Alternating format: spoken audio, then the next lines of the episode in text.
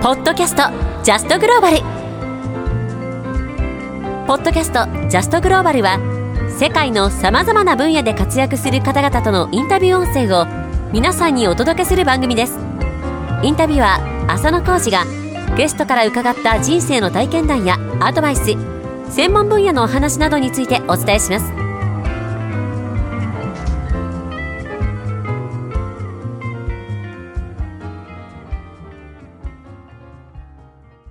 ジャストグローバルポッドキャスト番組第88回目のゲストは、プロのアコースティックギタープレイヤー、そしてシンガーソングライターの吉川中英さんです。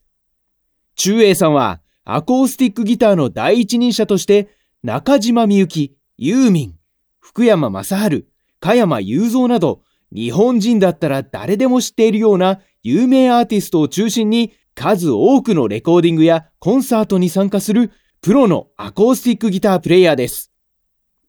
YouTube で中英さんの名前を検索すると数多くのライブ映像が見れるのでぜひチェックしてみてください。さて、今回のインタビューはオーストラリアのメルボルンで行われましたが、なぜプロのギタリストがオーストラリアに来ているのか。それはインタビューを聞いてのお楽しみです。それでは吉川中英さんのインタビュー第1回目をどうぞ。あの以前にポッドキャストでインタビューされていたじゃないですか。あの東京でね。ええー、あの根本久子の、はい。それも聞かせていただいてちょっといろいろねそれも参考にさせていただいたんですけど。あと他にもインターネットでいろいろなインタビューされていてですねその中で、こう70歳になった時の座右の銘を決めましたという話を、が書いてあってその時に 家臣禁物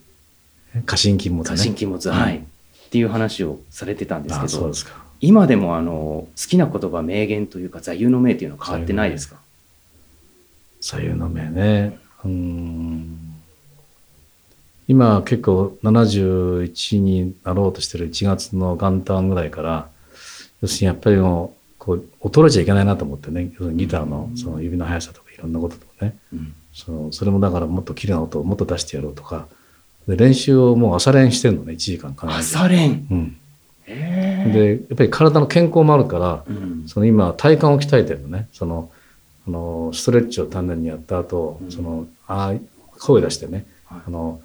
ああ母さんったなって上向いて布団の上でこうやって。あ手をバラバラにやって、うん、赤さたな浜やなは引きしてにひにりりうくすとむへめへれべってやってさ、うん、で今度あいうえをかきくけこって声出しながらちゃんと大きい声を出しながら体も口の運動もするようにして、はいはいはい、でちゃんと指をちゃんと運動してで20回戦のかなでこれもやってぐるぐるっと回ったしたりこうやったりしてそれが終わると今度上と上を見たままで足をこう上げて数字を書くの、1から30まで。手をこうやって上げて手をこう支えないで。要するにフラフラするじゃない。フラフラするのがいいわけふらふらしないようにするか体幹が鍛えられて1から30まで結構大変なんだけどそれ毎日やって。ですよね。肩とか腰とかすごい使いますよね、使うね。で今度占いが終わると、うん、えー、今度表に向いて今度こう猫の姿勢で背中を丸めて今度逆にこうガーって引っ込めて10回それやってストレッチ今度やってでそんなふうにして。あとまあお祈りするのかな。別に宗教は関係ないけども、うん例えばいろんな病気になってる人が今戦ってる人がね、うん、あの早く治ってくれるようにって神様お願いしますねとか、うん、そういうこと全部お願いしてで終わるんですよ。それから朝練が始まるああそっちが朝練の前の朝練。の前のそれがえーまあ、ルーティンワークってかな朝起きて、えー。うん、それはどれぐらいされるんですか？それはどうだろう。今やったぐらいだとすごく時間かかりますよね。そうですよね。30分以上かかりますね。それが今度このえーまあ、アルハンブラとか、うん、あそういう練習を、うん、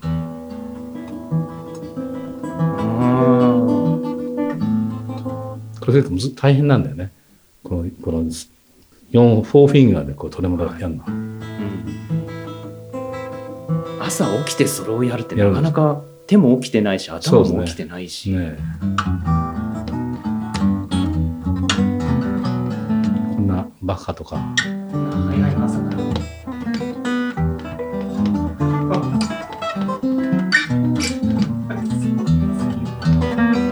っていう練習もね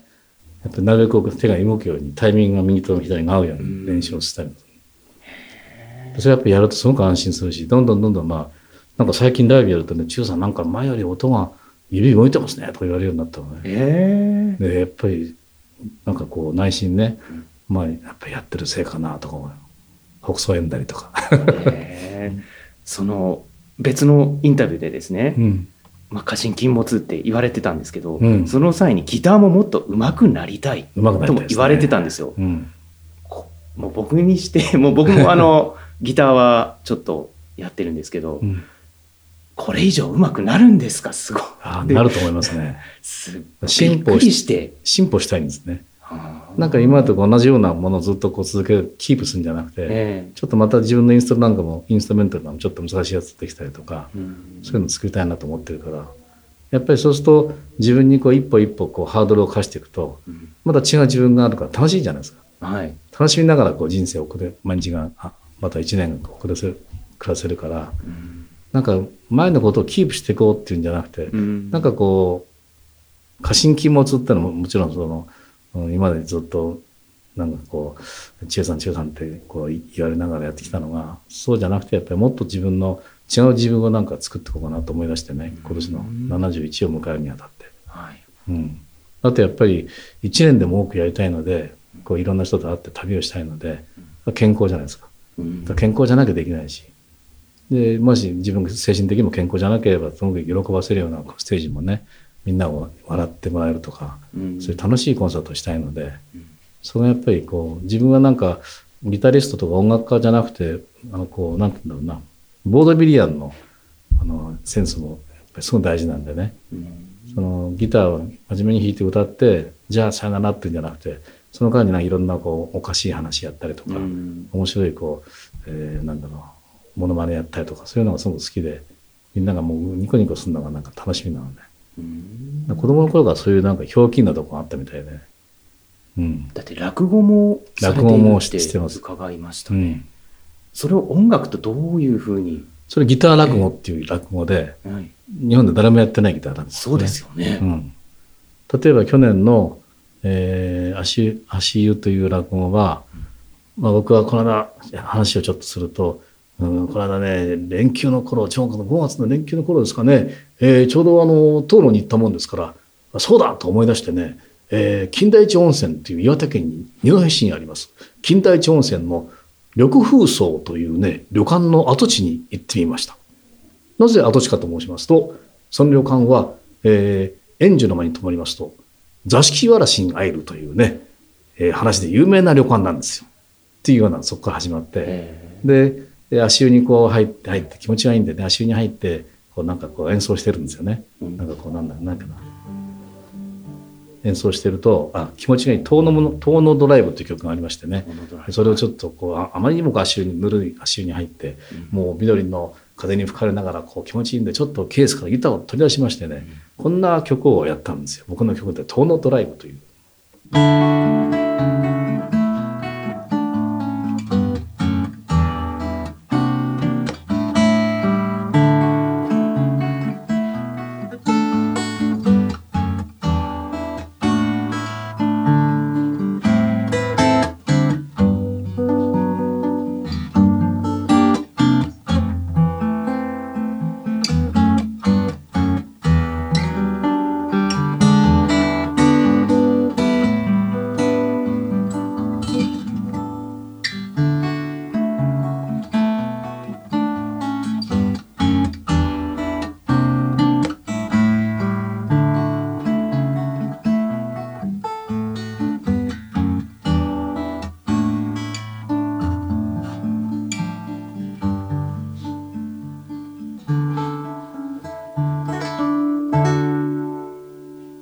き終わりますと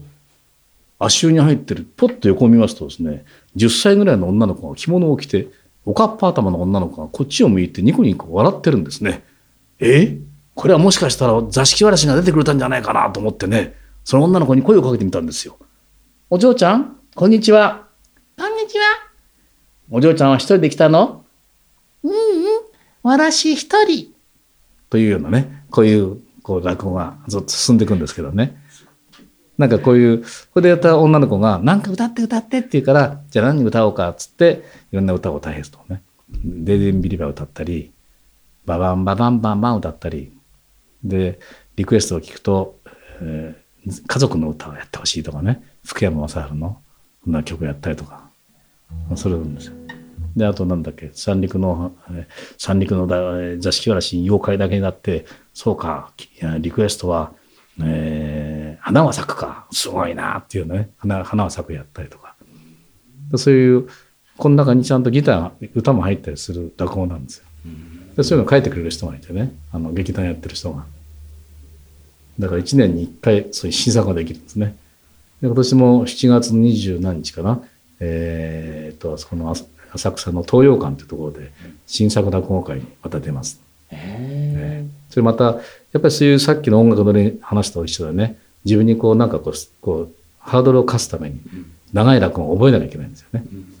でそんなこともすごくいいかなと思って、頭の体操になるのかなと思って。えなるほど、うん。本当になんか新しいことにこういろいろ挑戦されているっていう形がなんだろうやっぱり Facebook でも Twitter でもいろんなその SNS のアカウントでいろいろ発信されているのをうん拝見したんですけど、そうですオーストラリアに来られて、うん。あのコミュニティセンターっていうところで、オーストラリア人が集まるところであの演奏もされたんですよねあ。あのね、その、お友達に、僕のギターを、えー作ってくれるという、えージャック・スピラさんがですね、ギター制作者の、が、あの、探してきてくれて、で、千代さん30分ぐらいゲストでなんか演奏したらどうかって言って、そのコーナーをね、30分いただきまして、で、やってきました。あそこはセルビーのあのコミュニティセンターですかね。そうですね。僕もあの、お話を伺ってたので、ちょっと駆けつけて拝見したんですけど、ありがとうございました。びっくりするぐらい英語が上手で、もうええ何もこう、不自然がないぐらい自然な形で、こう、オーストラリア人の人に語りかけている。笑いまで取っている。もうそれに合った曲も全て選んで弾かれているっていうところが、すごいなと、純粋にそうですかよかった思いまして。なんであんなに英語が上手なんですか？いやいや、英語をね、あの、喋りたかったんですね、子供の頃から多分。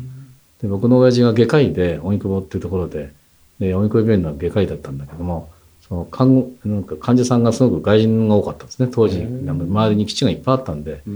で結局なんかいろんな外人と接するチャンスがあったりなんかして、いろんなまだ戦後のそんなに裕福じゃない時にね、食べ物をチョコレートもらったりとか着るものもらったりしててね、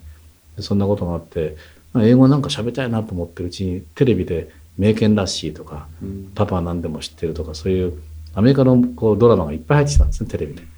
で、なんかすごいなって憧れに憧れて、アメリカに憧れて、で友達のうち行くとビング・クロスビーの歌がね、CD が、あのね、あの、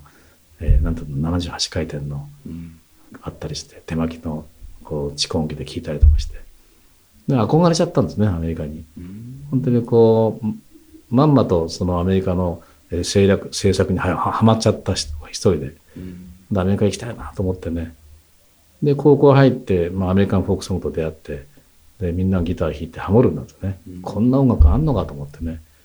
で、キングストントリオとかブラザーズ4とかみんなコピー始めて、で、グループを作っていつかアメリカ行きたいなと思って、結局、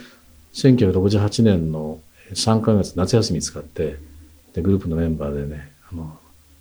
グレーハウンドバス99ドル99日間っていうのがあってね、乗り放題。で、YMCA 泊まったりして、その貧乏旅行がすごく面白かったんですね。初めてその大陸クロスカントリーして、その行くためにこう英語を勉強したんですね、一生懸命。その基地の人にこう友達になったりして、英語を発音見てもらったりとか、なるべくそういうふうに話すようにして。うん。なるほど。うん。そこも本当にチャレンジといいますか、新しいことにどんどあん挑戦していく。普通の人は面倒くさくてやらないことをなんかね結構やっちゃいましたね。ううんん。それでね、こう、海外に、去年はタイに行かれた。去年バンコク、ええあの夏川りみさんと一緒に呼ばれて、うんリミ中コンサートをねホテルの大広間な何百人入ったところでやったりとかね今年はオーストラリアにご旅行で来られて。そうなんですよですよね。それで今後もお海外にどこか行かれるっていう。いやとりあえず、えええーないですけど、はい。もしなんかチャンスがあればねまたあの、えーいどこでも呼ばれてたら行きたいなと思ってますけどね。すごいですね。このチャレンジ精神というか、バイタリティといいますか、そういった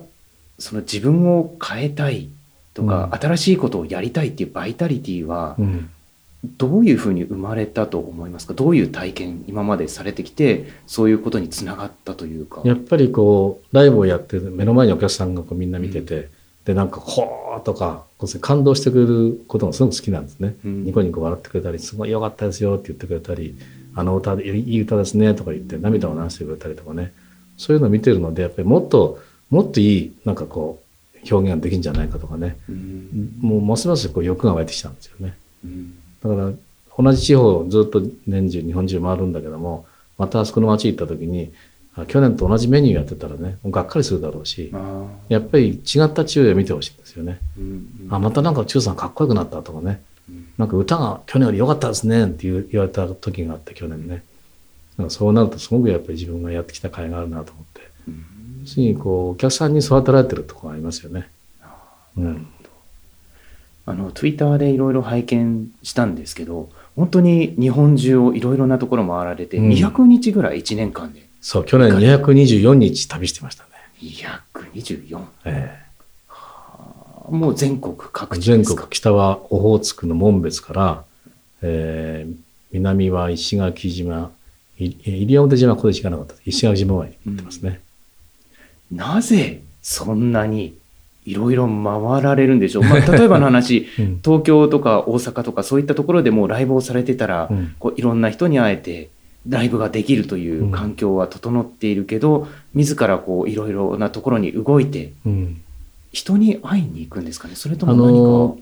最初のきっかけはね、はい、やっぱり東京でも仕事がいっぱいあったので、その作あのアレンジしたり福山雅治のあれあの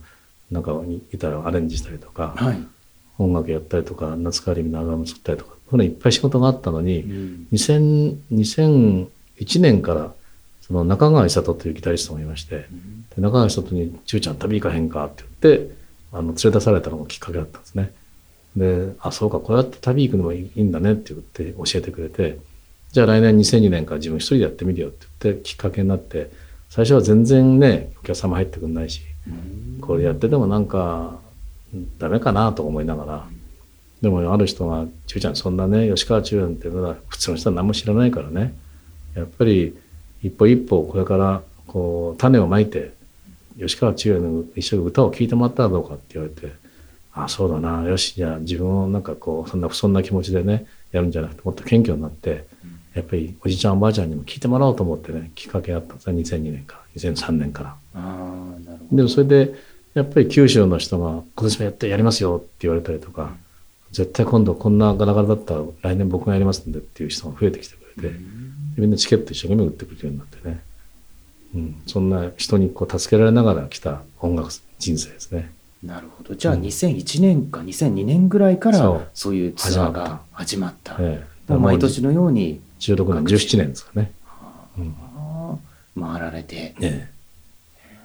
でも本当去年もほとんどやっぱりすごく疲れてきて自分で運転して道のくと、自分で運転もされて3000キロが走るとね、はあ、なんかめまいが起きてきたりとかね。ちょっといろんなこう出てきていろんな疲れが、うん、で今年からちょっと自分の体をいたわりながらねもっと本数いっぱいやるんじゃなくて、うん、本数減らしながら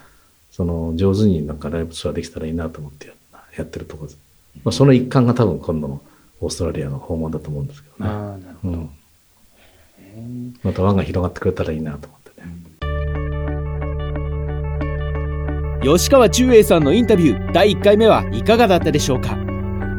その道を極めた人やプロフェッショナルと呼ばれる方々の多くは謙虚な心の持ち主だと言われていますが中英さんも素晴らしい人格の持ち主で大変謙虚な方でしたあれだけ長いキャリアを持ちそして素晴らしいギタープレイヤーなのですが今でも朝起きてからストレッチ、口の運動、指の運動、体幹の鍛錬を30分以上して、その後ギターの朝練をされているというのだから、真のプロフェッショナルとは何たるかを垣間見れた気がします。次回の番組ではギターやライブ活動についてより深いお話を伺いますのでお楽しみに。さて今回もリスナーの皆さんにお願いです。よかったらポッドキャストジャストグローバルの iTunes でのレビューにご協力ください。ぜひ5つ星レビューをお待ちしています。それではまた次回のポッドキャストもお楽しみに。日本のコンテンツや商品を海外に向けて発信したいですか？海外から日本に訪れる旅行者用に英語や中国語でのアナウンス音声が必要ですか？日本語の YouTube 動画に英語の吹き替え音声を入れて世界中の視聴者に見てもらいたいですか？ジャストグローバルメディアが外国語の吹き替えやナレーションをご提供します。日本語はもちろん、英語、スペイン語、中国語、その他外国語の原稿を各言語のプロのナレーター、声優が読み上げ、その音声ファイルをお届けします。詳細は www.justglobal.jp をご覧ください。ポッドキャストへのご意見、ご感想は、e メールアドレス info at justglobal.jp までお送りください。ポッドキャストの姉妹メディア、メールマガジン、ジャストオーストラリアは毎週月曜配信中です。オーストラリアを含む海外で楽しく暮らすヒントが満載のメルマガ、ジャストオーストラリアもチェックしてみてください。詳細はウェブサイト、justaustralia.biz からどうぞ。それではまた次回のポッドキャストをお楽しみに。